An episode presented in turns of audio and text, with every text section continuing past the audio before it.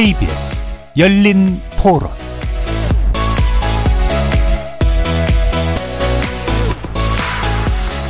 안녕하십니까. KBS 열린 토론 정준희입니다.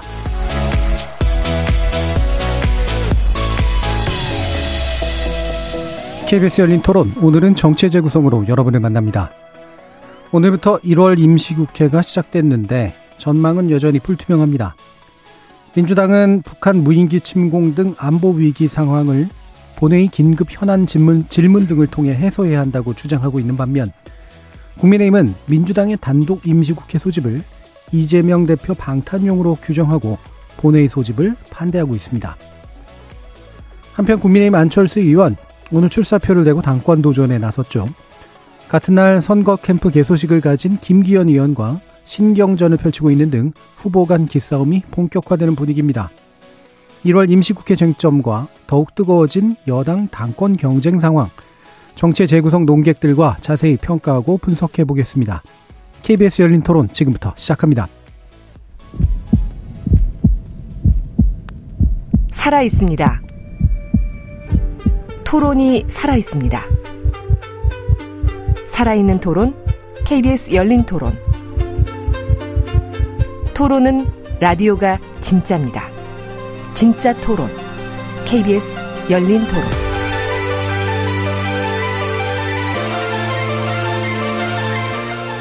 정치를 보는 색다른 시선, 정치의 재구성 함께 해 주시는 네 분의 논객 소개합니다.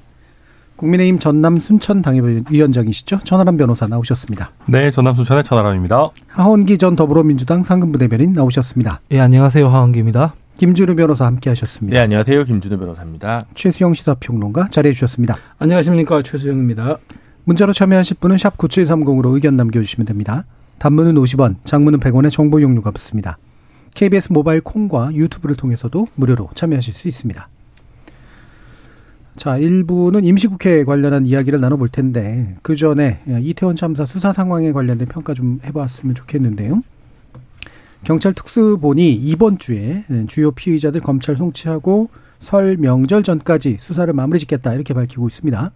자, 수사가 제대로 진행되는 것이냐 평가도 엇갈리고 있죠. 전하람 변호사님 먼저 평가해 주시죠. 아, 네. 이런 게 이제 대표적으로 우리 국민들의 법 감정과 실제 법 적용의 어떤 실무 판례가 좀 엇갈리는 부분입니다. 네.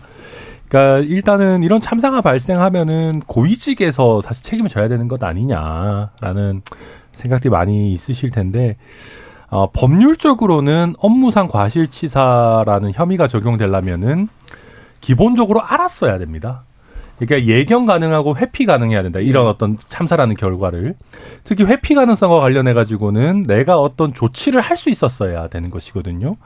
그러다 보니까 이번 이태원 참사 같은 경우는 아, 정말 뭐 참 문제는 많습니다만은 윗선의 보고 자체가 안 됐기 때문에 윗선의 법적 책임을 묻기는 사실 쉽지 않은 그런 부분입니다. 아, 과거에 우리가 이제 어떤 그 뭐 이태원 참그 뭐 세월호 참사 같은 경우에도 그때는 국민적인 공분이 지금보다도 사실 더 높았었기 때문에 굉장히 많은 사람들을 그때는 기소를 했었는데 사실 유죄가 인정됐던 사람은 극히 드뭅니다. 한 명 정도로 네. 지금 나오고 있었기 때 있기 때문에 어찌됐든 요약하자면 어 지금 이제 행안부나 서울시의 이제 간부들 또 경찰청장 같은 경우에는 사실상 혐의를 적용하지 않고 수사를 종결하겠다라고 하는 것인데 이게 국민들 눈높이에는 조금 뭐 좀 그렇습니다만은 어, 또 법률적인 면을 감안하면 어찌 보면 이거는 뭐 어쩔 수 없는 현실이다. 저는 뭐 그렇게 평가하고 있습니다. 예. 그 법률 적용의 문제도 있을 테고요. 그 법률 적용에 이르기까지 수사의 문제도 분명히 있을 텐데요. 예, 김준우 변호사님 말씀 주시죠. 네. 지금 이제 수사에 대한 의구심은 약간 있을 수밖에 없는 게 이제 국정조사 과정에서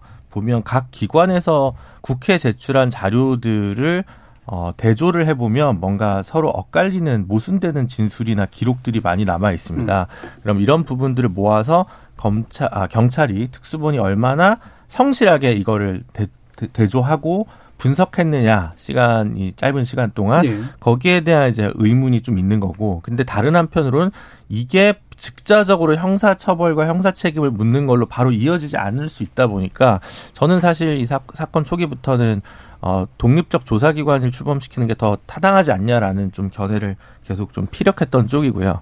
어, 이 천하람 변호사님 말씀하신 대로 이제 뭐 예를 들어 서울시장이나 뭐 행안부 장관 요런 책임을 현재 구조에서 묻기 어렵죠. 묻기 어렵기 때문에 사실은 산업 현장에서도 이런 문제 때문에 저희가 중대재해기업처벌법을 이제 예. 도입한 거 아니겠습니다. 근데 다만 이제 중대재해 중대재해처벌법 같은 경우도 이제 그 시민재해도 이제 분명 포함됩니다만 이 건 같은 공중 이용 시설이라고 할 수 없는 그냥 골목길이었기 때문에 이 법이 적용될 수 없었던 거고 그래서 현행법과 입법적인 기술상으로도 좀 가질 수밖에 없는 한계가 있어서 이거를 어 행안부 장관이나 지금 경찰청장 여기까지 서울시장까지 어 기소하지 않는다고 해서 이거 뭐 특수부 잘못했냐 이렇게 얘기할 수는 없겠죠. 다만 이분들에 대한 참고인 조사 같은 거라 제대로 했냐 그런 보도가 별로 없으니까 음. 어, 애시당초 마음이 없는 거랑 구조적 제약이 있는 거 사이에 좀 차이가 있는데 너무 이렇게 어, 관대하거나 느슨하게 한 것은 아니냐라는 의구심이 있을 수 있었기 때문에 저는 이런 문제와 관련해서 경찰에서 한 번씩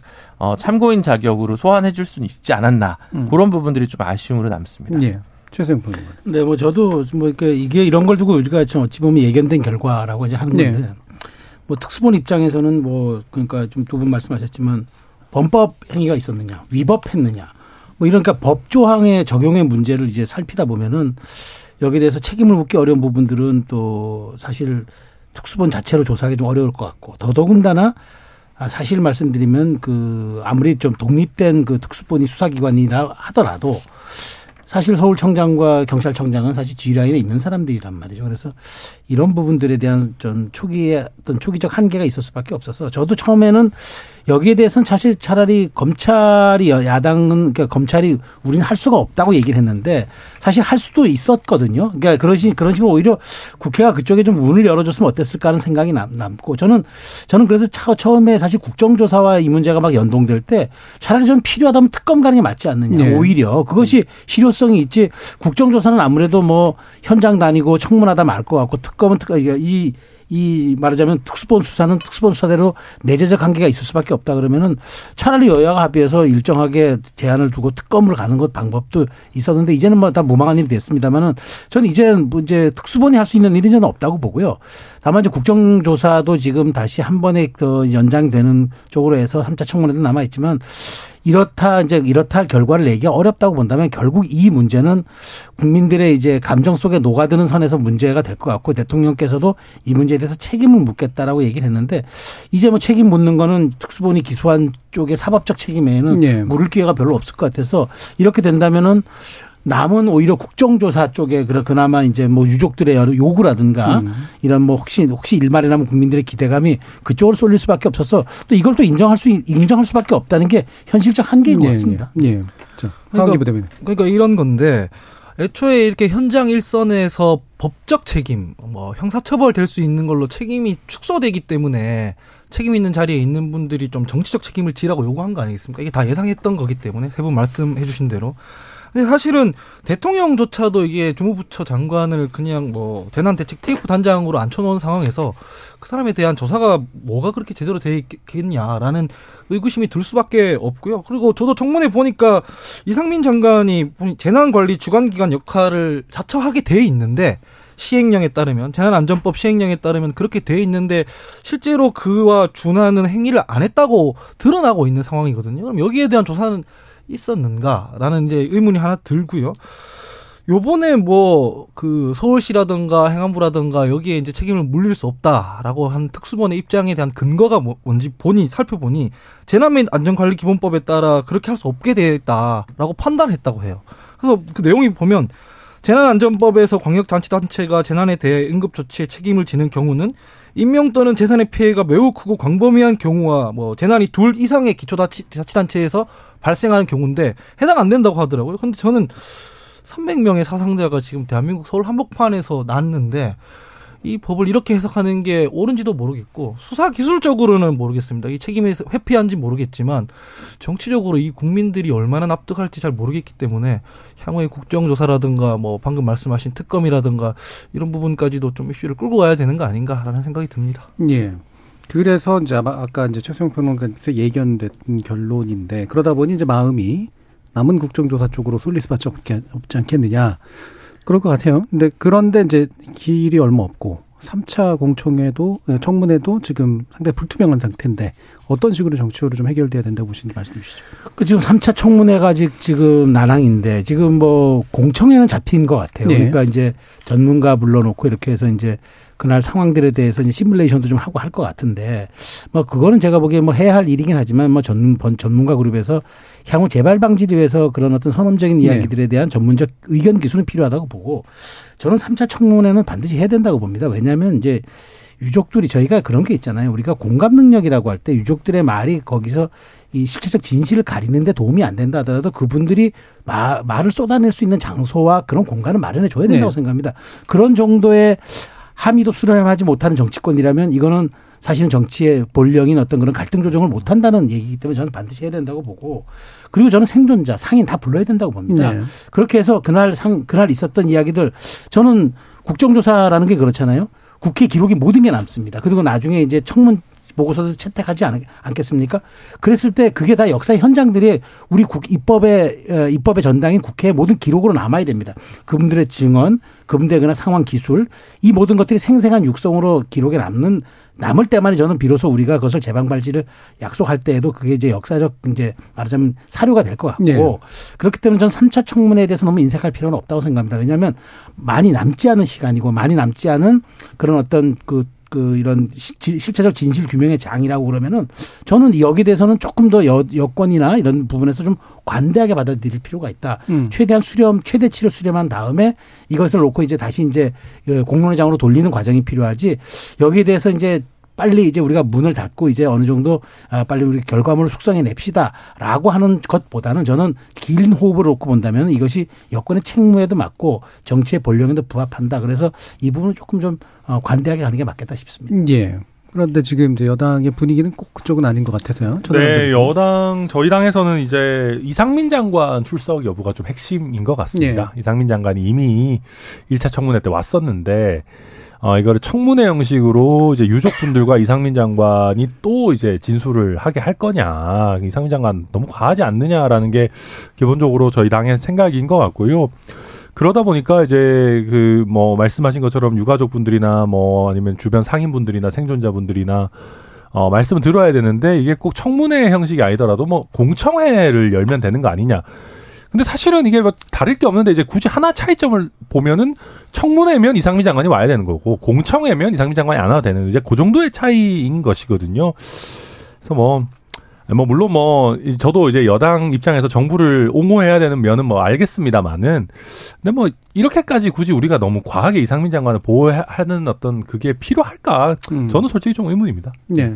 네, 지금 보면 유족분들이나 지역 상인분들의 발언권까지 보장할 필요가 있다는 것은 여당 쪽에서도 공감대를 형성하고 있는 것 같습니다. 네. 보도 보면 이제 결국은 어, 몇 분 정도의 유족분들 증인의 발언권을 보장할 거냐와 천하람 변호사님 지적해 주신 대로 이상민 장관 어, 관련된 문제 그 정도인 것 같고요. 그래서 아마 저는 뭐 아무리 부정적으로 보더라도 결국 어느 정도 선, 선에서 어 타협이 돼서 조정이 돼가지고 어 개최되지 않을까 싶고 다만 이 그렇다면 국정조사 결과 보고서를 좀 작성하는데 시간이 좀 필요하다 보니까 그 기간이나 그리고 이제 그에 따라서 국회 본회의 뭐 이따 얘기하겠습니다만 그것도 보고서를 또 채택해야 되니까 한 번 정도는 1월 중에 또 뭐 설이 지나서라도 구정 아, 설이 설이 지나서라도 한번 이렇게 어 본회의 열려서 좀 청문 보고서 채택 절차나 밟아야 되지 않을까 싶습니다. 음. 네. 황 기부장님. 전뭐 기본적으로 세 분 의견에 다 동의를 하고요. 좀 덧붙이기만 하자면 이렇게 계속 이 청문회나 국정조사를 정쟁으로 끌고 간다고 뭐 이치에 닿지도 않는 뭐 신현영 의원 불러야 된다 이런 얘기를 하는가 하면 1차 청문회에서도 보면은 민주당 의원들이 그냥 뭐 증인들 앉혀놓고 막 윽박만 지르더라고요. 뭐 이를테면은 뭐 마약 수사 때문에 이거 참사한 거 아니냐라고 해놓고 뭐 규정과 근거를 대지도 못하고 좀 괜찮게 하는 어, 질의한다 싶은 분들은 뭐 용해인 의원 정도던데 국민들이 봤을 때 1, 2차에서 제대로 질의를 하고 뭐 증인들이 뭐 막 말 바꾸는 장면을 계속 보여주고 이래야지 국정조사도 더 힘을 받는 거고 향후에 특검 얘기가 나왔을 때도 힘을 받는 건데 3차 청문회 당연히 해야 된다는 게 전 당이라고 생각하지만 이 많은 사람들이 이거를 좀 당리당략으로만 이용하지 말고 제대로 했으면 좋겠다는 아쉬운 마음도 좀 들었습니다. 알겠습니다. 자, 그러면 임시국회 관련된 이야기로 바로 또 넘어가 보겠습니다. 아, 지금 이제 본회의 개최 요구하고 있는데요. 어, 핵심, 핵심 안건은 이제 안보 문제죠. 네, 국민의힘은 이제 이게 방탄용이다. 그러면서 반대하고 있습니다. 하원기 부대변인 이 부분 입장을 일단 뭐 정리해서 얘기해 주시죠. 지난주에도 말씀드렸지만 1월 임시회를 안 할 수도 있고 본회의도 뭐 일정이 안 맞고 뭐 현안이 조율이 안 되면 안 할 수도 있는데 이게 지금 국회의원이라는 사람들이 국회 열어서 논의하는 게 너무 당연한 그 사람들의 책무인데 이치에 닿지도 않는 비합리적인 불합리한 너희들 방탄하려고 국회 열자고 하는 거 아니냐 이런 식으로 얘기를 하는 게 이게 말이 되는지 일단 모르겠습니다. 사실은 이재명 대표 구속될까봐 지금 국회 연다는 게 논리적으로 얼마나 안 맞냐면 그게 사실이면 지금 여당은 그럼 검찰이랑 뭐 의사소통하고 있다는 얘기밖에 더 됩니까? 수사 일정 조율하는 게 아닌 이상 그런 얘기하는 게 너무 이상해요. 그럼 2월 달에는 국회법에 따라 2월 달에 국회 열면은 그때는 방탄이 아니고 1월 달에 임시에 열어가지고 현안 처리하자고 하면 방탄이고 이런 논리인 거잖아요. 전 그래서 그거는 별로 국민들이 납득하지 못할 것 같다라는 생각인 거고 긴급 현안질이 지금 민주당이 하자는 거는 북한 무인기 대응에서 지금 합참 통해서 드러나고 있는 사실들이 다 있습니다. 음. 이를테면 뭐 레이더에 잡혔던 물체가 북한 무인기라는 게 확인되고 나서도 뭐 한 시간이 지나서야 뭐 데뷔테스트 발령이 이루어졌다던가 이런 문제들은 실제로 지금 한번 따져 물어야 되는 문제잖아요. 이거는 오히려 여당이 나서서 안보는 보수가 잘한다라고 하니까 우리가 지금 정권 바뀌었는데 왜 이 안보에 구멍이 났느냐라고 본인들이 따져 물어야 하는데 이건 뭐 말만 하면 방탄이라고 하니까 논의가 되겠느냐라는 게 이제 첫 번째가 있는 거고 두 번째는 애초에 일몰법이라든가 지금 처리되지 못한 숙제들이 산적해 있는 그 원인 중 하나가 여당에서 정권 잡고 6개월 동안 6개월이 넘는 기간 동안 국회의원 국회 운영 그 의정 활동보다도 당권 투쟁하는데 시간 허비했던 탓이 있지 않습니까? 이런 문제에 대해서는 서로 방탄이니 이런 자극적인 용어 좀 쓰지 말고 합리적으로 조금 논의했으면 좋겠다라는 생각입니다. 예. 그럼 안보 문제 플러스 기타 이제 현안 그 법안을 처리하기 위해서 본회의가 필요하다. 네. 근데 그 바로 법안은 또 보내서 연대고 또 처리될 것 같지는 않은데. 근데 이런 부분이 있는 거죠. 전 사실 실무적으로 보면 1월 달은 원래 비수기거든요. 예. 의원들이 사실은 다 동네에 가서 동정 보고회 하고 신년 인사회 하고 의정 보고회 하고 그럽니다. 그러면은 원내대표 간에 모여서 12월 달까지 우리 좀 박터지게 싸웠으니까 당장 국회 연다고 처리될 것도 아니니 각자 당에 돌아가서 좀 추스르고 2월 달에 하자. 이렇게 합리적으로 얘기를 하면 됩니다. 음. 근데 그게 아니라 너희들은 다 방탄이고 국회 열거하는 것 자체가 다른 술수가 있고 이러면 대화 자체가 안 되죠. 예. 네, 전하라 변호사. 아, 예. 그러니까 하원기 대변인 잘 말씀해 주셨는데 사실 1월에 특히 설 전에 이렇게 임시회까지 열어가지고 국회 열지를 잘안 씁니다. 음. 그러다 보니까 그리고 또 현안질이 뭐 안보 이런 거 말씀하시는데 이게 사실 꼭 국회를 열어야만 할 수 있는 네. 거냐. 아, 뭐 물론 뭐 국방 불러다가 질의하려면 국회를 열어야 되는 건 맞죠. 다만 언제부터 민주당이 이런 거에 그렇게까지 관심이 있었냐. 뭐 이제 이런 건 거고요. 그러니까 물론 뭐 방탄이라는 게 뭐 이게 한다고 무조건 되고 뭐 영원 불멸하게 할 수 있고 이런 건 아니겠죠. 근데 이제 저희 당에도 제가 이제 법률가 출신 의원들하고도 얘기를 조금 해보니까 성남 FC 같은 경우는 지금 수사가 마무리 국면이기 때문에 이번에 소환하고 사실 바로 구속영장 칠지도 칠지도 모른다 사실 이 사건의 성숙도나 이런 걸 봤을 때. 어 근데 이걸 해놓으면은 사실은 검찰한테 그런 옵션을 어, 위축시키는 거 아니냐. 뭐 불가능한 건 아니죠. 당연히 뭐 노웅래 의원 때처럼 체포동의안 낼 수는 있지만 그런 걸 위축시키는 효과가 있는 거 아니냐. 뭐 이런 얘기 하는데 그 얘기도 또 터무니없는 얘기는 아니거든요. 그래서 저는 뭐 이게 뭐 100% 방탄이다. 뭐 이런까지는 아니더라도 그런 부분을 뭐 그런 부분이 아예 없는 것도 아닌 것 같습니다. 네. 음. 근데 이게 지금 작년 9월에 이제 두산건설 성남FC 관련한 관계자랑 성남시 공무원이 불구속 기소가 됐습니다. 그러다 보니까 성남FC, 그때 네이버 쪽 문제가 또 있긴 한데 그쪽은 제가 체크가 지금 안 되는데 그 요건, 성남FC 건만 가지고 구속영장을 받아내기가 쉽지 않을 수 있다. 그러면 검찰 입장에서는 물론 이제 계산을 해서 굉장히 정무적인 검찰이라면 어차피 구속영장해서 체포동의안 한 부결될 거니까 그걸 가지고 설 연휴에 기사거리가 될 수 있다라는 생각을 할수 있지만 조금 그냥 그것보다는 대치를 적게 하려면 성남 FC 건만 먼저 설 연휴 전에 기소를 할 거냐. 아니면 이거는 좀 더 묵혔다가 대장동 것까지 해가지고 합쳐서 어 구속 기소를 할 거냐 이런 부분들 관련해서 검찰에서 여러 가지 좀 시나리오와 고민을 하고 있을 것 같거든요. 그러다 보니까 이 어, 뭐 방탄에 실제로 뭔가 어, 목, 그 뭐랄까요. 그게 일정에 올라오는 게 과연 1월 중일지 아닐지도 사실 미지수인 부분입니다. 네. 그리고 당장에 내일 일단 이재명 대표가 출석을 또 하고 있기 때문에 제가 볼 때는 오히려 민주당이 지금 이런 상황에서 그 전에는 뭐 피의사, 저 허위 사실 공표나 이런 부분에서는 소환에 응하지 않았지만 이번 건 같은 경우 소환에 또 응했고 이재명 대표가 그러다 보니까 민주당이 이 방탄용 국회다 방탄 국회다라고 하는 프레임을 되게 유능하게 벗겨내지를 못하고 있다는 생각이 좀 들고 실 상은 조금 그 검찰의 호흡과 정치의 그 호흡이나 문법이 그대로 조응할지는 저는 약간 좀 미지수라고 보여집니다. 예. 그럼 그 부분 어떻게 생각하세요? 안보 문제로 본회의를 통해서 뭔가 이렇게 그 이야기를 들어보고 묻고 이러는 절차들이 좀 필요하다고 보시는지. 네, 그렇죠. 뭐 질의는 할 수 있는데 제가 이걸 그 그냥 뭐 국방위를 갑자기 소집을 해서 네. 할 수도 있는 문제니까 음. 꼭 본회의를 개최해야 되는 거예요. 임시회기는 어쨌든 다수당으로서 소집 요구서가 접수돼 가지고 지금 임시회기는 시작이 된 거잖아요.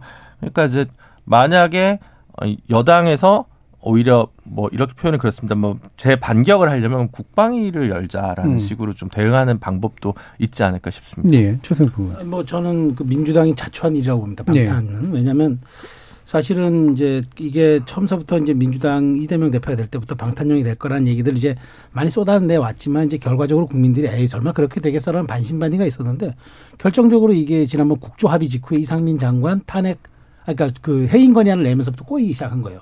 갑자기 충분하게 이제 자리에 불러놓고 이제 이른바 그 거기에 대해서 실체 진실을 추궁할 수가 있는 장이 마련됐는데 바로 그 다음날 회의만 건의안 내면서 그때 국조 시간만 날려버렸어요. 그러면서 음. 예산은 처리도 못하고 그 금쪽 같은 시간 2주 3주 날리면서 결국에는 그렇게 했는데 해임 건의 안 되는 거 다 알았어요.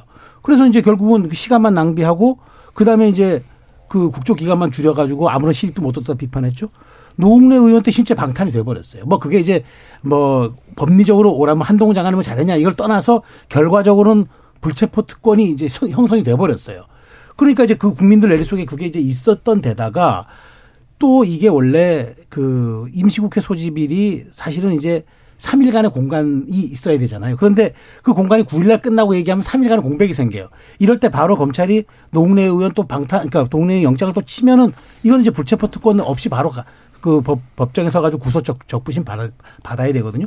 이 모든 것들이 이제 국민들 눈에는 어느 정도 방탄용이 먹히고 있다는 거예요. 그러다 보니까 이게 사실 민주당으로서 효과적으로 대응하지 못하고 설명하지 못하는 게 굉장히 이제 아쉬운 점인데 그러다 보니까 아니 어떻게 이렇게 하루 틈도 안 주고 바로 9일 끝나자 10일부터 여냐. 물론 저는 이재명 대표가 10일 날 내일 출석하는 데다가 사실은 이제 이게 바로 들어오기도 어려워서 이걸 이재명 대표 방탄이라고 말하기도 좀 애매한 지점이 있는데 어쨌든 전 정치는 사실보다도 인식의 영역이기 때문에 네. 이 부분이 지금 민주당으로서는 대단히 뼈 아플 수밖에 없다고 말씀드리고 그러다 보니까 이제 이, 아, 이게 현안 질의해야 된다.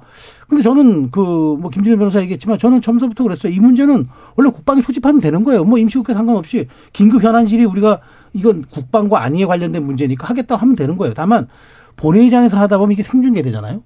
그러면 이거 굉장히 위험해요. 왜냐하면 우리 군사 기밀을 그 취득하는 그 저 과정이라든가 그다음에 우리가 어떻게 공유하는지 이런 체계들이 그대로 노출될 수 있기 때문에 오히려 비공개라는 게 효율적일 수 있어요.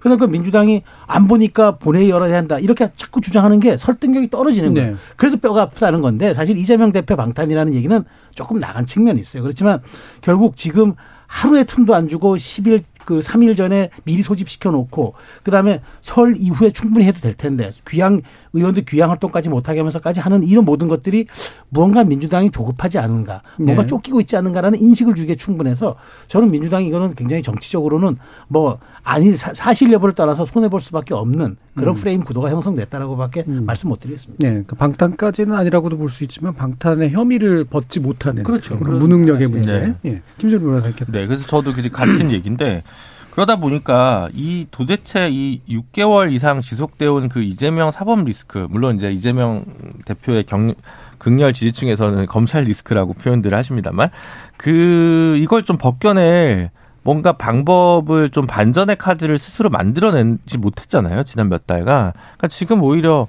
어 나는 불체포 특권을 사용하지 않겠다라고 좀 더 패도적으로 나간다든가 이런 식의 어떤 국면 전환의 방도들을 좀 이재명 대표나 그 대표 비서실이라고 해야 될까? 그런 데서 좀 구상할 필요가 있는 거 아니냐. 왜냐면 자꾸 뭘 해도 생산적인 논의가 아니고 방탄이란 키워드 하나에 모든 게 휘발돼 버리니까 그 부분이 좀 안타까운 것 같습니다. 예.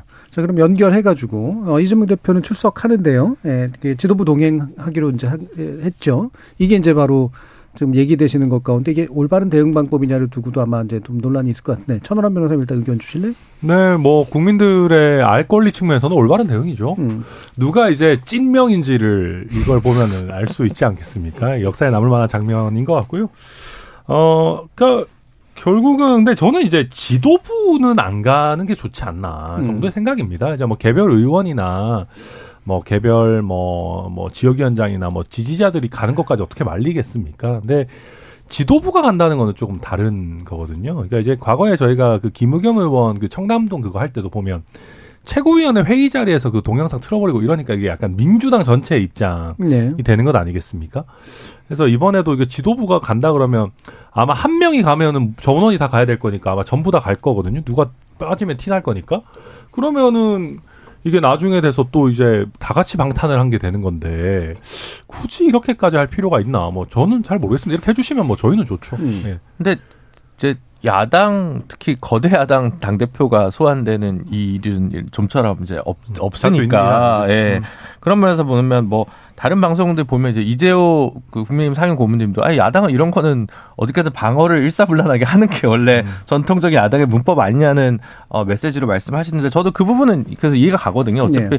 어, 개별 의원이 아니고 당 대표고 이게 좀 이례적인 일이기 때문에 뭐 다소 그 반대판에서 보기 안 좋다라고 얘기할 수 있을지 몰라도 지지층 생각하면 그래도 당 대표를 그렇게 외롭게 출석시키냐 이거는 아니지 않냐라는 생각은 충분히 할 수 있을 것 같아서 그걸 뭐 지도부나 뭐 몇 분이 같이 동행하는 것 자체가 그것도 뭐 현재 검찰이 그에 대해서 큰 압박감을 느낄 거라고 네. 생각하지도 않기 때문에 저는 뭐 이 부분에 대해서는 뭐 그럴 수 있다고 생각하는 네. 편입니다. 이게 좀 난감한 게 많이 가면 다 같이 끌려 들어간다고 뭐라 그럴 테고 몇 명 안 가면 역시 외롭다. 뭐 이러면서 이제 또 장면이 나올 테고. 네. 그런 것도 예. 보니까 이재명 대표가 먼저 적기에 메시지를 보내줘서 예. 지도부는 출석하지 않고 뭐 비서실장 정도 대동하겠다라든가 먼저 메시지를 주면서 당에게 음. 어느 정도 공간을 주는 그런 여유가 있으면 참 좋겠다는 생각을 많이 들었습니다. 예, 예. 네, 민주당원들이 당대표를 좀 도와줬으면 좋겠어요. 제가 오늘 보니까 김남국 의원이 방송 나와서 그러더라고요. 이재명 대표는 당에 부담 주는 게 조금 그래서 오지 말라고 하는 입장인데 개별 의원들이 모여서 삼삼오오 가는 거다라고 하더라고요. 음. 이재명 대표가 좀 오지 마라 했으면 안 갔으면 좋겠고 그 삼삼오오 간다라면은 그게 의원들이 얘기를 해야 될 거 아닙니까? 이게 사실은 이런 문제가 있고 당 대표가 방금 사회자님께서 얘기했지만 당 대표가 지금 소환되고 출석하는데 혼자 가는 것도 좀 아니지 않느냐? 당 지도부가 가는 거 아니다. 이거 당론은 아니다. 당 차원에서 하는 거 아니다. 이런 얘기를 해야 되는데 그걸 반대하는 쪽에서도 마치 지도부에서 어, 총의가 모아져서 가는 것처럼 참석하면 안 됩니다라는 식으로 오바를 하고 가는 쪽에서도 너무 비장하게 구니까 이게 오, 좀 오인 오해가 네. 발생하는 것 같아요. 이재명 대표는 원하지 않는다고 했다. 당에 부담 주는 게 싫다더라라고 했으니 이런 목소리들을 좀 전달하는 게 중요할 것 같습니다. 네. 저는 네. 이게 이제 저, 저는 정치 그, 그 저도 이제 메시지 연구하는 사람으로서 전 정치인에게 가장 덕목이 또 그러니까 덕목이라기보다는 정치인이 효율적으로 사용할 수 있는 두 가지입니다. 메시지와 이미지입니다. 네. 메시지와 이미지가 사실 어찌 보면 정치인의 전부라고 할 수 있는데 제가 여기서 참 이재명 대표의 곤혹스러움 인정하지만 저는 여기에서 이재명 대표가 정말 이거는 단기 필마로 가는 게 좀 맞다고 좀 음. 생각합니다. 왜냐하면은 이제 이재명 대표가 앞으로 계속 소환됩니다. 소환돼 할지 안 할지 모르겠지만 어쨌든 대장동도 남아 있고 네. 쌍방울 변호사비도 남아 있고 그다음에 뭐 김문기 씨 혐의도 남아 있고 뭐 이게 많아요. 근데 이번에 갔을 때 이제 그렇게 그 세과실 하고 가잖아요. 의도하든 의도하지 않든 계속적으로 이 장면이 쓰입니다. 화면에 네. 계속 자료화면으로 쓰일 겁니다.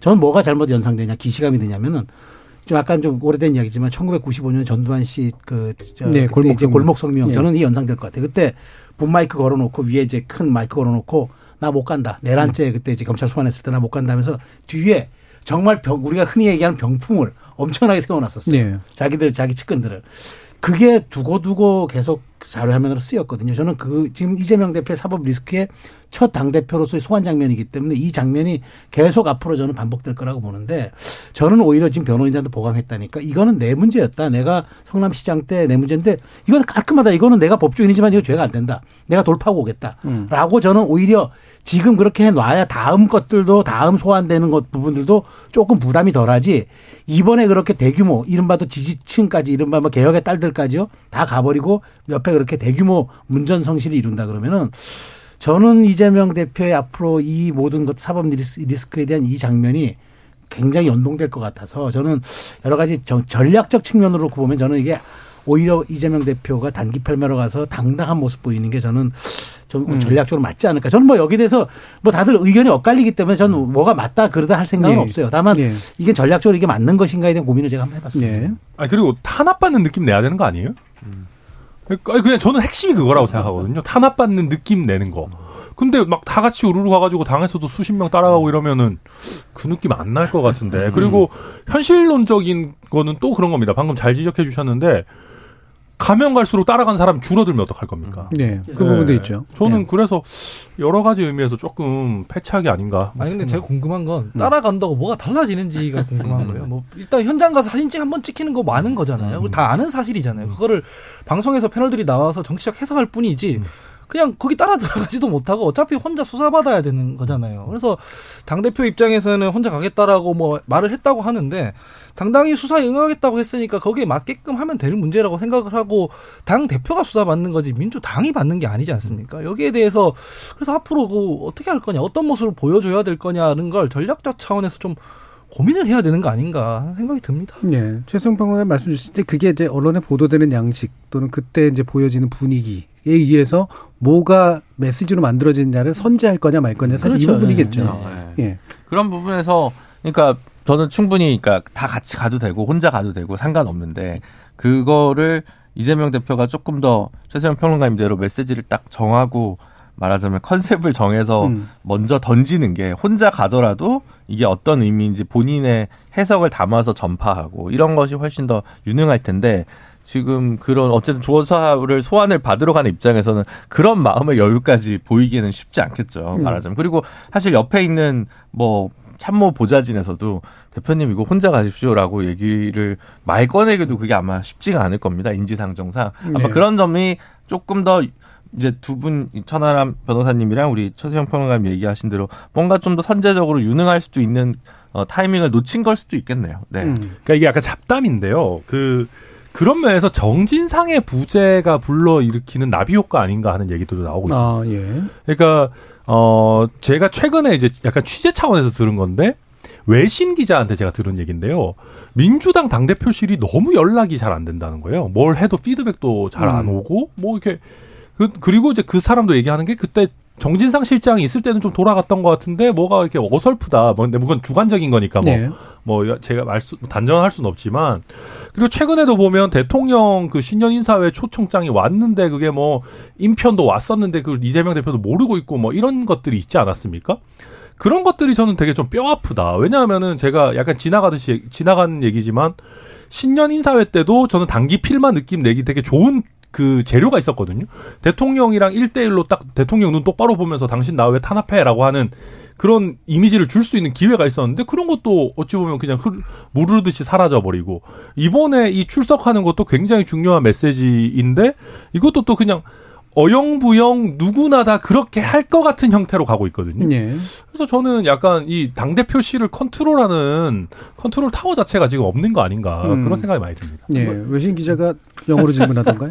아, 아니, 저는 원래 또 English speaking 되기 때문에. 깨알, 깨알 홍보를 해서 잘하셨네. 네. 아니, 저는 뭐 하나만 더 뭐 다들 저이 뭐 이, 이, 이 주제를 너무 또 많이 하는 거 소진하는 거니까 네. 하나만 더 말씀드리면 전 이재명 대표가 다녀와서 이제 신년 기자회견 한다 그랬잖아요. 네. 예고를 했잖아요. 그러니까 저는 그래서 또 앞뒤가 안 맞는 거예요. 이게 네. 말하자면은 갔다 와서 신년 기자회견은 정말 백그라운드 당 의원들 세워놓고 강력하게 그때는. 대여 음. 메시지를 음. 내는 게 맞아요. 근데 검찰 출두는 정말 제가 보기에 단기 필마로 가서 당당하게 하고 이렇게 저는 뭐 당연히 그게 전략적으로 맞다고 보는데 제가 뭐 제, 제언 드리는 건 아니고 다만 이재명 대표가 지금 이게 이렇게 하는 게 저는 그 제가 정말 그 메시지를 연구하는 입장에서 놓고 보면 좀 아쉽다는 얘기지. 예. 뭐 저는 뭐 이걸 좀 옳다 그러다 이게 그 영역은 아니니까. 예. 다만 그런 점에서 놓고 보면은 이렇게 가면은 그 신년 기자회견에서 이재명 대표가 좀 뭔가 한 방을 좀 날리고 싶은 것들이 조금 많이 희석될 음. 수도 있는 것들이 있을 거예요. 예. 자 그러면 일부 마치기 전에 간단하게 요거만 요것만 짚고 갔으면 좋겠 는데요. 검찰 견제 제도화 방안이라고 해서 야당에서 제기되고 있는 것들이 있습니다. 근데 뭐 검사 실적 공개법이나 검사 회피제 등인데 어, 딱히 그렇게 막 효과적인 방법인 것 같지는 않은데 논란의 소지 좀 있어 보이기도 하고요. 어떻게 좀 판단해야 될지 김준우 변호사님 의견 좀 주시겠어요? 이 검사 회피제는 아마 이제 김남국 의원이 한 2년 전에 발의를 했는데 최근 네. 다시 회자가 되는 것 같습니다. 근데 요거는 뭐 예전부터 얘기는 좀 많이 나왔던 거예요. 네. 꼭 꼭 뭐 이렇게 지금 뭐 검수안박이니 공수처 이런 게 아니더라도 근데 기존에는 이른바 그 검사 동일체 원칙 때문에 검사는 동일체이기 때문에 회피란 게 있을 수 없다. 음. 약간 이 법조문에 막혀서 이게 있을 수가 없었는데 법관이 더 공정해야 하는 법관 제적 기피 회피가 다 있기 때문에 검사 같은 경우도 예를 들면 저쪽 그 검사의 그 가장 절친한 친구로 뭐 피의자의 변호인이 뭐 피고인의 변호인이 선임됐다 이 경우 부당한 거 아니냐라고 해서 어 고소나 고발 대리인께서 뭐 이렇게 의견을 네. 진술한 이런 부분이 있을 수 있기 때문에 이거는 지금은 충분히 이제 논의될 수 있는 근데 검사 실적 공개법의 내용이 뭔지 제가 잘 모르겠고 그래서 뭐 지금 있는 상황에서 그 검찰에 대한 견제 방안이 뭐 여전히 필요한 부분이 있습니다만 당장에 뭐 이재명 대표 수사와 관련해 가지고 이게 딱 직접적으로 관련 있거나 어좀 부당하다고 생각돼서 이 부분에 대한 대안이 지금 제시돼야 될 그런 시점은 아닌 것 같아서 음. 약간 그냥 방론이 아닌가라는 생각을 좀 많이 했습니다. 음. 정세적으로는요. 네. 이거는 솔직히 이재명 대표를 뭐 방송이니까 뭐 뭐라 하기 그러지만 간접적으로 때리는 거 아닌가 싶어요. 그러니까 타이밍이 완전히 잘못됐잖아요. 저는 네. 이런 거 어, 논의해 볼 수 있다고 생각합니다. 저도 특히나 어, 그, 뭐 그래도 한 한 달에 몇 번씩 검찰 수사 이제 옆 따라가 가지고 저도 제가 죄인이 아닌데 이제 참여하는 변호인으로 앉아 있어 보는데요. 확실히 검찰이 개혁돼야 되는 부분들이 많이 있죠. 예. 많이 있고 이런 뭐 회피 제도라든지 이런 게 완비돼야 되는 부분이 있는데 지금 이런 얘기를 꺼내면 생산적인 논의도 다 없어집니다. 그냥 음. 뭐 이건 이재명 대표 수사받으니까 갑자기 왜 이래 이렇게 되기 때문에 아, 조금 이런 논의는 좀 아껴놨다가 이 국면 지나고 나서 좀 수면 위로 올렸으면 좋겠다 네. 생각합니다. 그럼 여당 의원이 좀 문제될 때 끝내야 될까요?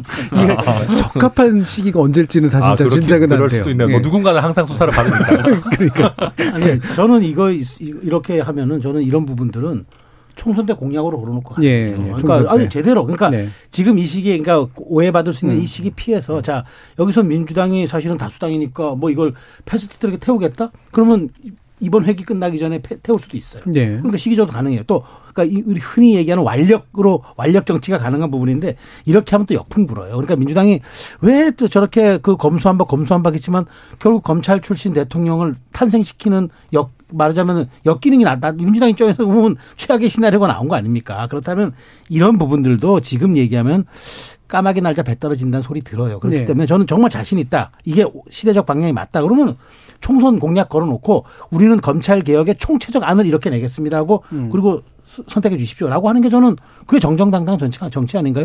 괜한 오해만 불러일으키고 동력만 소진할 것 같습니다. 예.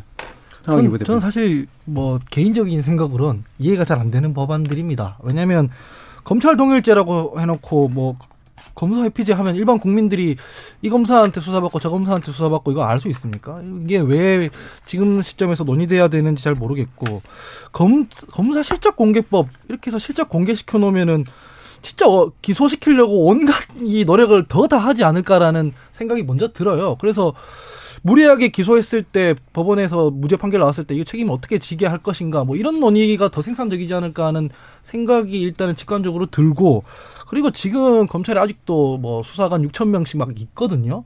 그러면은 수사 기소 분리를 해놨으면 이 수사 실무 인력들을 행정적으로 어떻게 조치하고 예산을 어떻게 삭감하고 이런 후속 조치에 대한 논의를 해야 되는데 이게 검사 회피제나 검사 실적 공개법이나 이런 얘기하면 너무 당리당략으로 지금 법을 논의한다라는 오해를 피하기 어렵지 않을까라는 우려가 됩니다. 알겠습니다. 자, 1319님이 뭐라고 해도 방탄국회 맞습니다. 민주당이 이재명 당대표 살리려고 너무 애를 쓰네요. 민주당 세비가 아깝습니다라는 의견 주셨고요.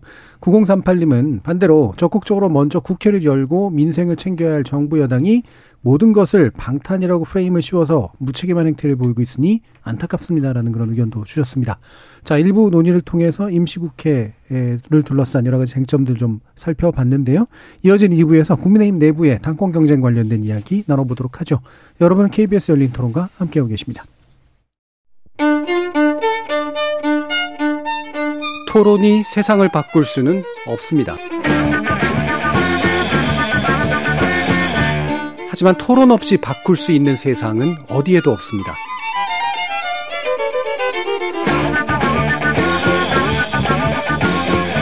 세상의 선한 변화를 갈망하는 당신. 정답이 아니라 질문의 힘을 믿는 당신. 우리 KBS 열린 토론에서 만납시다.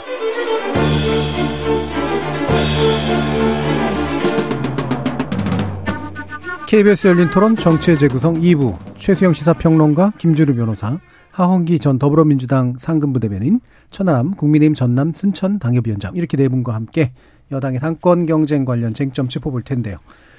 자 일단은 어 오늘 또 이 논의를 하게 된 중요한 계기 중에 하나가 이제 안철수 의원의 당 대표 출마 선언이었습니다. 어떻게 들으셨는지 최성영 평론가님 말씀 주시죠. 네, 뭐 저는 그 안철수 의원이 오늘 당 대표 선언한 게 오늘 오후에 또 김기현 의원이 이제 또 네. 사무실 개소식을 갖췄더라고요. 그러니까 뭐 서로 이제 오늘이 이제 어찌 보면은 이제 민주 그 국민의힘 당권 경쟁 이벤트의 가장 핵심적인 날이죠 음. 될것 같은데 그러면서 또 나경원 의원의 이제 여러 가지 이제 그런까지 있는데 저는 안철수 의원의 오늘 출사표를 들으면서 느끼는 게 대단히 정제돼 있었다. 네. 정제돼 있고 아마 좀 고민을 많이 한 것 같아요. 고민을 많이 했는데 일단 간단하게 저는 간단하게 이렇게 할 거 얘기를 한 것 같아요. 그러니까 나는 이길 수도 있는 당 대표고 음. 대통령이 믿을 수도 있는 당 대표다. 음. 난두 가지 다 갖고 있는 후보다. 그러니까 음.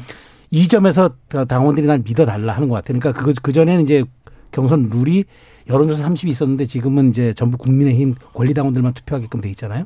그러다 보니까 이제 오히려 저는 이제 그 이기는 당 대표론보다도 이제 대통령이 난 믿을 수 있는 당대표다. 음. 그러니까 그 연대보증인, 뭐, 그다음에 네. 나는 운명 공동체. 오늘 이런 이제 언어도 그런 용어도 쓰시던데. 그래서 저는 당원들에게 강력하게 이제 호소를 하고 그리고 오늘 또 재밌는 게 그걸 끝나고 나서 당대표 출마 선언식 끝나고 나서 바로 국민의힘 당사로 갔더라고요. 네. 가가지고 오늘 아마 뭐 신년 할애 비슷한 이제 그 당 행사가 내부 행사가 있었던 모양인데 거기 참석해서 오히려 뭐 저 지역으로 바로 안 가고 그렇게 했다고 그래요. 그래서 그걸 보면서 확실하게 이제 권리당원 100%가 전 됐다는 우리 맡긴 게 이제 맞구나 하는 걸 실감하게 된 계기도 됐는데 어쨌든 안철수 의원 입장에서는 지금부터 이제 그런 거죠.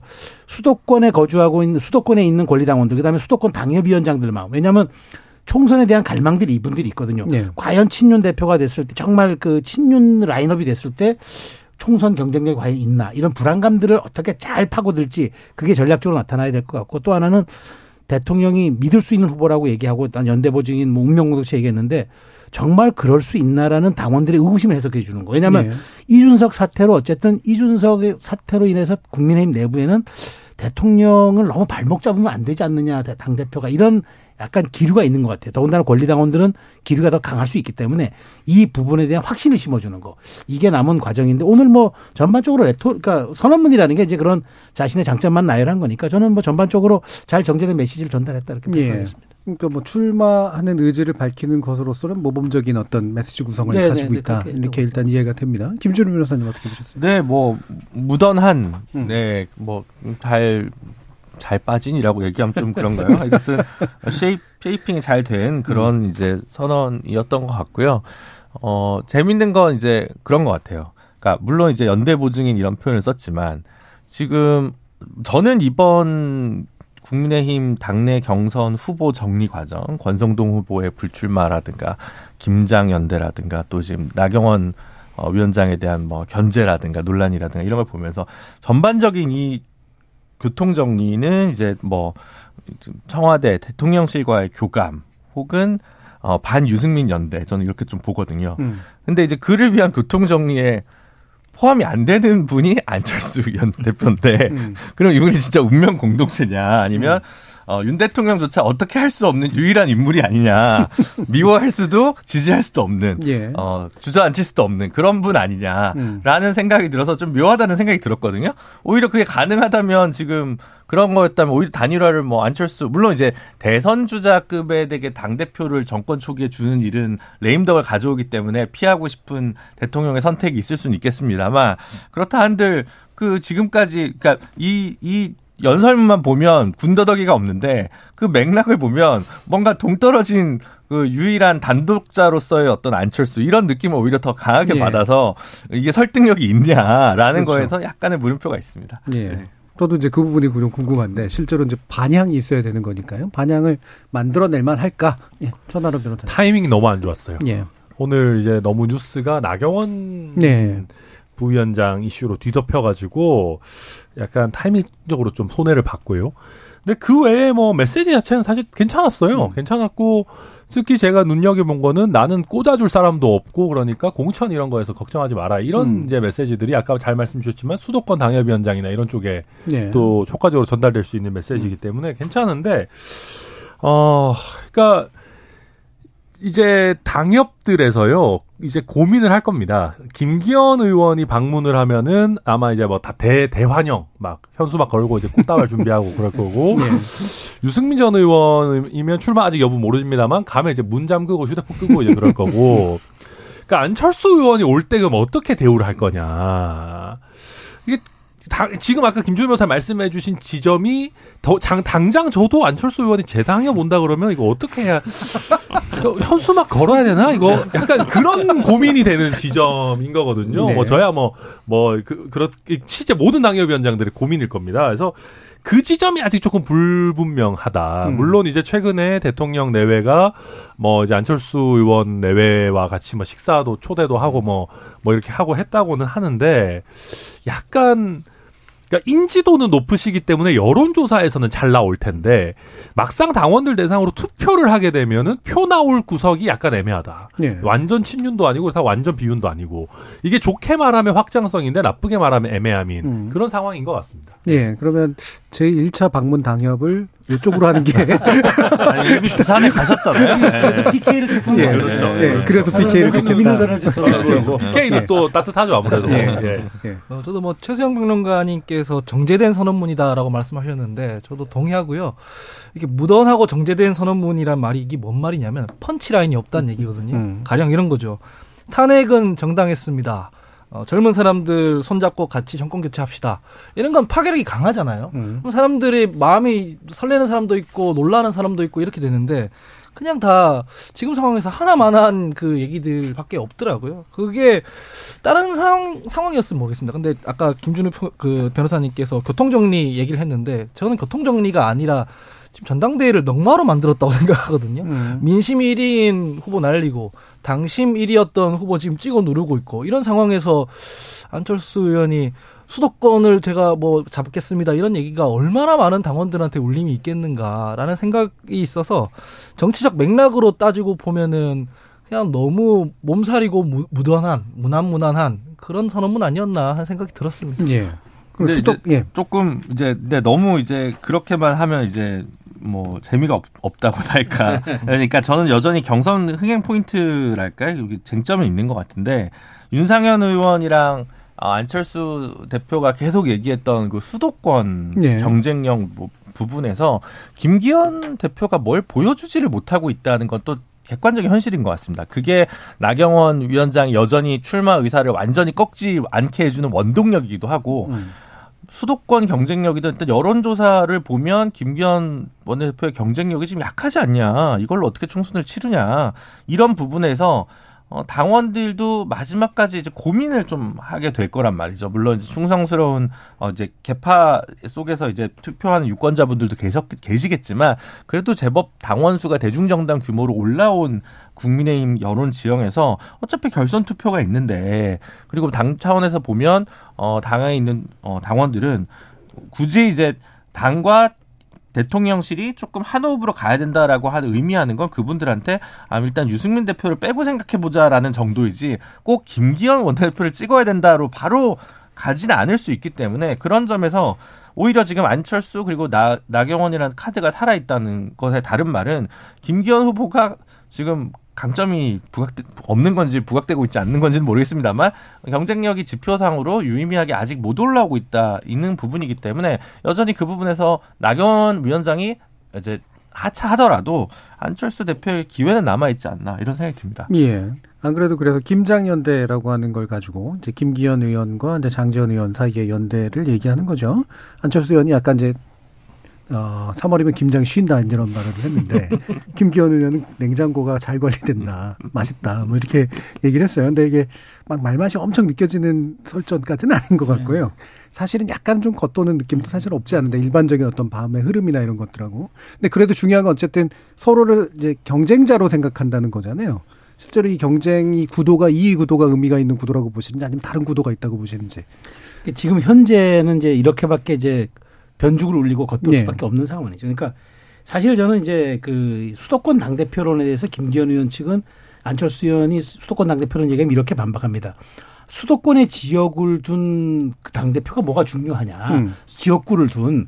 중요한 건 전체적으로 분위기가 있, 있으면 당, 그, 그, 이건 총선이기 때문에 전체적으로 이기는 거고 아니면 수도권의 지역구를 둔 의미는 아무것도 없다라고 얘기하는데 저는 수도권 당대표는 그 얘기가 아니라 수도권의 민심의 중요성을 아는 대표가 된다는 네. 거거든요. 그렇다면 당의 방향성이 나온다는 거죠. 음. 중원 지역으로 나갈 수 있는 그게 중요한 건데 이제 이건 수도권 당 대표는 이걸 얼마나 이제 먹히 먹히게끔 이제 좀 디테일을 만들어내냐 이게 안철수 의원의 과제인 것 같고 김장연대는 이제 그거 같아요. 이제 이게 어찌 보면은 사실은 이게 좀 약간 그 연대라고 말하기에 좀, 좀 약간 어폐가 있는 건 뭐냐면 연대라고 하면은 이거는 후보 후보 간에 우리가 그렇죠. 합총 연행을 연대라고 하지 후보와 출마하지 않는 일반 의원 간의 연대를 연대라고 하지 않- 않거든요. 그러니까 이거는 뭐냐. 그래서 이제 이쪽, 저기 반대쪽에서 얘기하는 거는 지역 간 결합이다. 음. 부산과 울산의 결합에 불과- 불과한 거지 이게 무슨 연대냐. 최소한 그래서 저는 나경원 의원의 연대를 가져오려고 지금 그 김, 어, 김기현 의원이 김나 연대라고까지 뭐 이렇게 신조어를 만들었는데 나경원의 입장에서 굉장히 불쾌할 것 같아요. 김나 연대의 본질은 나경원의 드랍, 나경원의 불출마를 네. 전제로 한 포기를 전제로 한 연대니까 그건 받아들일 수 없는 거죠. 그러니까 저는 이 연대라는 말의 허구성이 굉장히 있고 그다음에 또 수도권 연대 중에서는 또 윤상현과 그럼 안철수가 연대하느냐? 그건 또 하나 애매한 지점이 둘이서 공동의 목표를 가지고 처하지만 그렇다고 둘이 단일화할 것도 아니지 않습니까? 네. 그렇기 때문에 지금은 결국 아직까지 윤심이라는 게 뚜렷하지 않은 상황에서 서로 간의 약점, 그러니까 서로 간에 갖지, 갖지, 갖지 못한 점을 공격하는 그런 차원에서 변죽을 울리는 거지 이, 이 슬로건, 이런 프레임으로 남은 두 달의 저는 진행되지 않을 걸로 보기 때문에 저는 설 이후에, 음. 설 이후에 이제 설 전에 이제 안철수 의원 부부가 아마 저는 용산에 갔다 오리라고 보고 네. 그다음에 설 이제 민심 밥상도 받아들고 설 이후에 어떻게 각 양 진영의 슬로건이 나올지 그다음에 이제 나경원 의원의 어 만일 드랍한다면 출마하면 출마한다면 이 부분이 구체적으로 권리당원 이 표심 혹은 또 세대별 지역별 이 부분에 어떤 영향을 끼칠지 그게 유불리로 어떻게 나타날지 이 남은 두 가지가 저는 핵심 포인트라고 보기 때문에 아직은 뭐 김장 연대니 뭐 사실 이런 건 이런 건 어찌 보면은 뭐 라임 말 라임에 그냥 음. 그뭐 성찬이라고 봐야 그러니까요. 되겠죠. 예. 자, 서다른 아, 예, 뭐, 어디 남사스러 워가지고, 제가. 무슨 김치 냉장고가 나오고. 하, 저는 이런 거 이제, 요새 이준석 대표가 좀 조용하지 않습니까? 예. 이준석 대표가 말을 좀 아끼면은 이런 그 비유들의 사용이 좀 줄어들 줄 알았어요. 예, 뭐 그렇죠. 옛날에도 보면 뭐 무슨 뭐 예. 방구석 여포 이런 거. 네. 예, 뭐 새우니 뭐 옛날에도 보면 뭐 버스니 택시니 뭐 온갖 비유들이 많았지 않습니까? 근데 이제 그러면 이게 그냥 꼭 이준석 대표의 영향이 아니었네요. 뭐가 많이 나오네요. 근데 아, 김치 냉장고는 좀 너무 많이 나간 거 아닌가 싶은 생각이 좀 들고요. 음, 어찌됐든 간에 뭐 최소영 평론가님 잘 얘기해 주셨지만은 어, 지금 이제 천하 삼분지게 비슷하게 되고 있는 것 같습니다. 그러니까 친윤이 있고 반윤이 있고 예. 어, 그러니까 친, 그러니까 친윤석열이지만 완전 찐 지지는 못 받고 있는 이제 굳이 말하자면 약간 반윤 같, 그러니까 반윤 아니 비윤 같은 비윤. 거기에 지금 이제 안철수 나경원 두 분이 계시는 정도. 범윤 정도로 하시죠. 예, 뭐 약간 뭐 법륜, 그러니까 비윤이라고 하면 안철수 의원 싫어하실 수 있을 것 같은데. 어, 그렇게 돼 있는 지금 모양새인데. 그러니까 근데 이제 문제는 지금 이제 정권 초기고, 어, 분위기, 당원들이 약간 체념하는 쪽으로 가고 있는 것 같아요, 저는. 그러니까 무슨 말이냐면 아 이렇게까지 가면 당연히 아, 친윤 후보 되는 거 아니야? 음.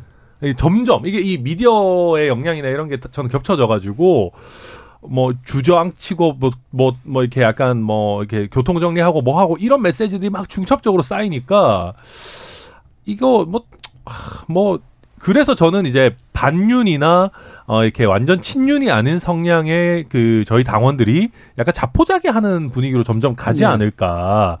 그러면 이거를 뒤집으려면은 결국은 대통령이 좋아하는 사람이 아니라 대통령에게 도움이 되는 사람을 찍어야 됩니다라는 게 확 와야 되는데 근데 문제는 그거는 예전에 이준석 돌풍만큼 강력하지가 않아요. 막 그 정도 느낌은 없어요. 그래서 약간 자칫 잘못하면 저는 지금부터 한 한 달 정도가 되게 지지부진하게 갈 수도 있겠다. 네. 어, 라는 걱정도 미리부터 좀 됩니다. 음. 네. 이준석 대표 조용하다고 요새 말했는데 제가 방송 가는 오러 오는 길에 보니까 오늘 또 글 하나 썼더라고요. 그뭐 이제는 골대를 옮기더니만 자기 편 아닌 선수들은 두들겨 팬다. 이건 사실 축구도 아니었다. 이렇게 딱 올려놨더라고요. 사실 좀 한심해요. 이 뭐 김장연대라든지 뭐 김치가 시언니 많이 이런 말장난하는 정치를 무려 집권 여당의 전당대회에서 하고 있는 게 사실 국민들 입장에서는 자기 집 냉장고랑 자기 집, 집 장바구니 사정이 이제 중요하지 뭐 국민의힘에서 김장이 쉬든 말든 무슨 관심이겠습니까? 사실 보면은 이 전당대회 어젠다라는 게 없어요. 뭘 가지고 논의하는 지가 없고 오로지 윤심이 어디에 있냐. 그래서 누가 윤, 윤석열 대통령이랑 친하냐. 뭐 누구는 미워하고 누구는 어제 뭐 관저에 불렀다더라. 이 얘기만 하고 있거든요. 이게 무슨 의미가 있겠으며 여기에서 무슨 흥행이 있겠고 설령 이 과정을 거쳐서 누가 당 대표가 된들 무슨 상관이 있겠어요. 그냥 윤석열이 찍는 사람이 뭐 당대표가 되는 거 아니냐라고 국민들이 생각할 거 아니겠습니까? 그래서 민심도 당심도 없고 윤심만 있는 이 전당대회 기대할 게 별로 없어 보인다라는 생각이 듭니다. 예. 지금 그래서 그 보면은 어 유승민 의원은 좀 일찌감치 이제 배제된 상태인 것 같고요. 말 그대로 골대로 옮겼다라는 표현을 쓰셨는데, 근데 또 이제 나경원 의원이 당에서 상당한 지지를 받고 있다고 보였는데, 아, 대통령실에서 이제 출마에 대해서 대단히 부정적인 적어도 이제 공직자다라는 이유로 아, 입장을 보였기 때문에 점점 이렇게 카드가 줄어들고 있는 그런 느낌인데 실제로 나경원 의원의 카드는 어느 정도까지 좀 유효할 거라고 보시는지 한번 얘기 좀 나눠보죠. 그러니까 아까 말씀드렸다시피 이게 역대 당 대표라는 게 보면요. 임시, 임시 비대위원장이나 원내대표 때문에 가려져서 그렇지 사실은 유명한 사람입니다. 지나가면 누군지 알아봐요. 예. 민주당도 예를 들어 뭐 새정치민주연합 때좀 김한길 뭐 안철수 이렇게 하시고 뭐 이낙연도 있고 뭐 이해찬 뭐 이런 분들이잖아요. 추미애. 추미애. 지나가면 누군지 알아봅니다. 솔직히 얘기해서. 예.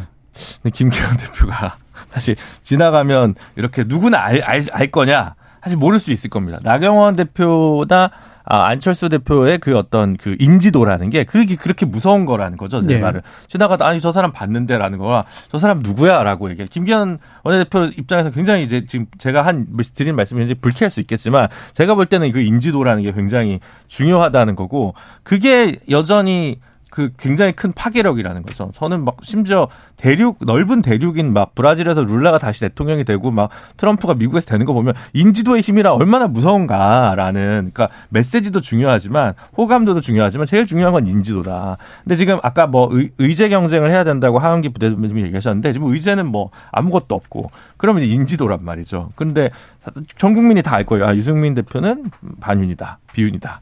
근데 나경원 대표가 반윤이야? 그건 아니야. 라고 생각하면 우리 당한테 지금 좀 더 경쟁력 있는 사람이 좀 더 유명한 사람 아니야 이런 투표도 가능했다고 저는 생각하거든요 예. 실제로 그 부분이니까 굳이 결선 투표제까지 있는 상황에서 대통령실에서 이렇게 어, 이렇게까지 강하게 견제구를 한다는 건 음. 아까 말씀드렸다시피 김기현 후보가 가진 약점을 뒤집은 거라는 생각이 많이 드는 거죠. 그렇기 때문에 충분히 아니 결선 투표까지 가고 결선 투표에서 누가 올라가면 만약에 근데 그 상대방의 어, 반대파가 유승민 후보가 예를 들어 출마를 해서 2등을 한다고 하면 우리는 전부 단결하면 되는 거 아니냐? 왜 나의 출마를 막느냐? 아마 이제 나경원 위원장 입장에서는 대통령실에 이 얘기를 어필하고 싶을 거예요. 안철수 대표도 마찬가지고. 그런 면에서는 갑자기 할 말이 없어지는 거죠. 만약 결선 투표제가 없었다라면 이 교통 정리가 돼야 됩니다라는 얘기를 예. 더 압박을 했을 텐데 오히려 어떻게든 유승민 대표를 막아보려고 여러 가지 수를 쓰다 보니까 자가당착에 빠진 부분이 대통령실의 어떤 혹은 뭐 정무 개입이 어느 당무 개입이 어느 정도인지 는 모르겠습니다만 그 그, 그 뜻을 참칭하는 건지 저는 알 수 없지만 그 정리가 어렵게 되는 묘한 지점들이 지금 남아 있는 것 같습니다. 예. 그러니까 이게 겉보기에는 이제 저출생 대책에 관련돼서 이제 대통령실과 이 나경원 부위원장 사이 엇박자가 나는 것 때문인 것처럼 보이지만 실제로 애초로 부위원장 앉힐 때부터도 당대표 쪽으로 부정적인 거 아니냐라는 그렇죠. 관측들이 계속 있었던 거잖아요. 어, 계속 얘기 한번 나눠보죠. 그렇죠. 그러니까 저는 이제 안, 그 나경원 대표가 지금 굉장히 좀 그 옹색한 처지에 몰렸다고 예. 볼 수밖에 없어요. 왜냐하면 이제 어떤 일을 도모하기 위해서는 정치인이 세 가지가 있어야 되잖아요. 명분, 동력, 그리고 이제 여론인데 음. 명분이 일단 없어져 버렸어요. 왜냐하면 삼개 맡은 지 이게 뭐 본인은 처음에 부총리급이라고 얘기했고 또 일각에서는 이게 장관급이라고도 예. 얘기했고 그런데 그만큼 이 자리에 무게를 두고 이 신경 썼던 거는 그게 자기가 중량감이라고 얘기했는데 그리고 그렇게 그런 부총리급이 중요하면은 이걸 처음에 아이고 당대표 생각이 있었으면 이거 받지 말았었어야죠. 근데 음. 3개월 동안 하다가 여론이 안 빠지니까 하겠다? 명분이 저는 없다고 네. 봐요. 그래서 일단 명분은 좀 약간 지금 상실되는 거고 두 번째 동력 이번에 상처 입었잖아요. 어쨌든 뭐 본인은 헝가리의 제도를 얘기를 했다고 하는데 헝가리 제도를 한번 얘기했다고 이렇게까지 대통령실이 정색을 하고 음. 어 반박 그 입장을 낸다. 나 나경원 입장에서 굉장히 그렇죠. 거예요. 이건 뭐지라고 했었을 거예요. 예. 그러니까 그만큼 충격을 아마 주말 사이에 받은 것 같은데 그러면 제가 두 번째 얘기한 동력도 지금 사실은 크게 없어요. 이제 나머지가 하나 여론인데 어떤 식으로든 여론의 추이는 좀 높게 나와요. 그건 거꾸로 얘기하면 또 우리 저 김준우 변호사 말씀드린 대로 김기현 의원의 경쟁력이 오히려 지금 굉장히 나쁘다는. 그렇습니다. 이렇게까지 대놓고 뭐 누구는 불출마하고 누구는 대놓고 이제 뭐 식사 초대하고 하는데도 아직도 이 어느 수치를 놓고 보면 저 나경원 의원 못 따라가는 그런 예. 수치고 안철수 의원과는 비등비등한 수치나 예. 이런 거는 도대체 이거는 이제 그러다 보니까 나 의원은 자꾸 여기에 지금 약간 귀를 기울이고 마음이 솔깃솔깃하는 것 같아요. 그렇지만 저는 벌써 세 가지 중에서 두 가지를 상실했다 그러면은 여론만 하나 가지고 버티기 쉽지 않다고 보고 다만 이제 이 변수가 조금 전에 말씀드린 결선 투표제예요. 그러니까 세 분이 나경원 의원이 가면은 좋은 건 하나 있어요. 흥- 흥행은 됩니다. 예. 나경원, 김기현, 뭐 유승민 의원은 어쨌든 얘기를 안 했으니까 그러면 안철수 이 세 분이 구도가 짜인다 그러면 결선 투표 누가 갈지 몰라요. 음. 그래서 흥행이 대단히 되는데 나경원이 불출마한다. 김기현, 안철수라고 결선 투표 다 그렇게 예측할 거 아닙니까? 대부분 보면은 뭐 다른 분들도 얼마 전도 선전할 수 있을 여지가 있겠으나 그러놓고 보면 이제 결선 투표가 위험해질 수도 있는 거죠. 이게 아무도 예측 못하는 방향으로 흘러갈 수도 있는 거고. 그래서 나경원 의원이 지금 굉장히 여러 가지를 고심하는 거 있는 것 같은데 저는 뭐 제 중립적인 위치에서 말씀드리면 나 의원 입장에서는 지금 명분도 사실은 그렇게 많지가 않고 음. 동력도 사실 없다 그러면 지금 여론 하나 보고 갈 것이냐 이건 본인이 판단해야죠. 근데 저는 잘못하면 올로와 나싱의 게임이 될 수 있다. 전 이번에 만일 잘못해서 여기라도 패해버리면은 나경원 의원이 입는 내상은 저는 상당할 것으로 보기 때문에 지금 아마 출구 전략을 구, 구, 구사한다 그러면은 이걸 잘 마치고 내년 총선에 원내를 복귀해서 다음을 도모하느냐 이걸 놓고 지금 굉장히 저울질할 것 같아요. 음.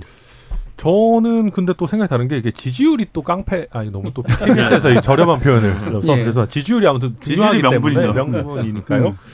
어 그리고 저는 대통령실에서 메시지 강약 조절 실패했다고 생각합니다. 예.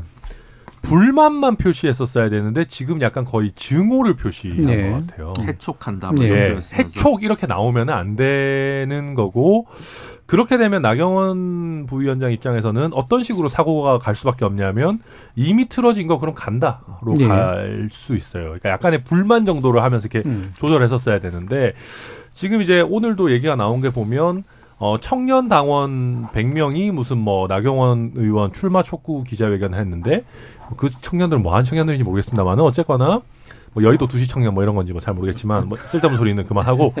근데 그거를 하는데 그 소통관 기자회견장 잡는 거를 국민의힘 현역 의원에게 나경원 전 의원이 부탁한 거 아니냐라는 얘기가 나왔고 실제 지난 주말에 친윤계 핵심 의원과 나경원 의원이 식사를 했다라는 얘기가 나오고 심지어는 이제 내일 이제 부위원장직을 던지는 거를 공식화하는 거 아니냐라는 예. 얘기까지 지금 나오고 있는 상황이거든요.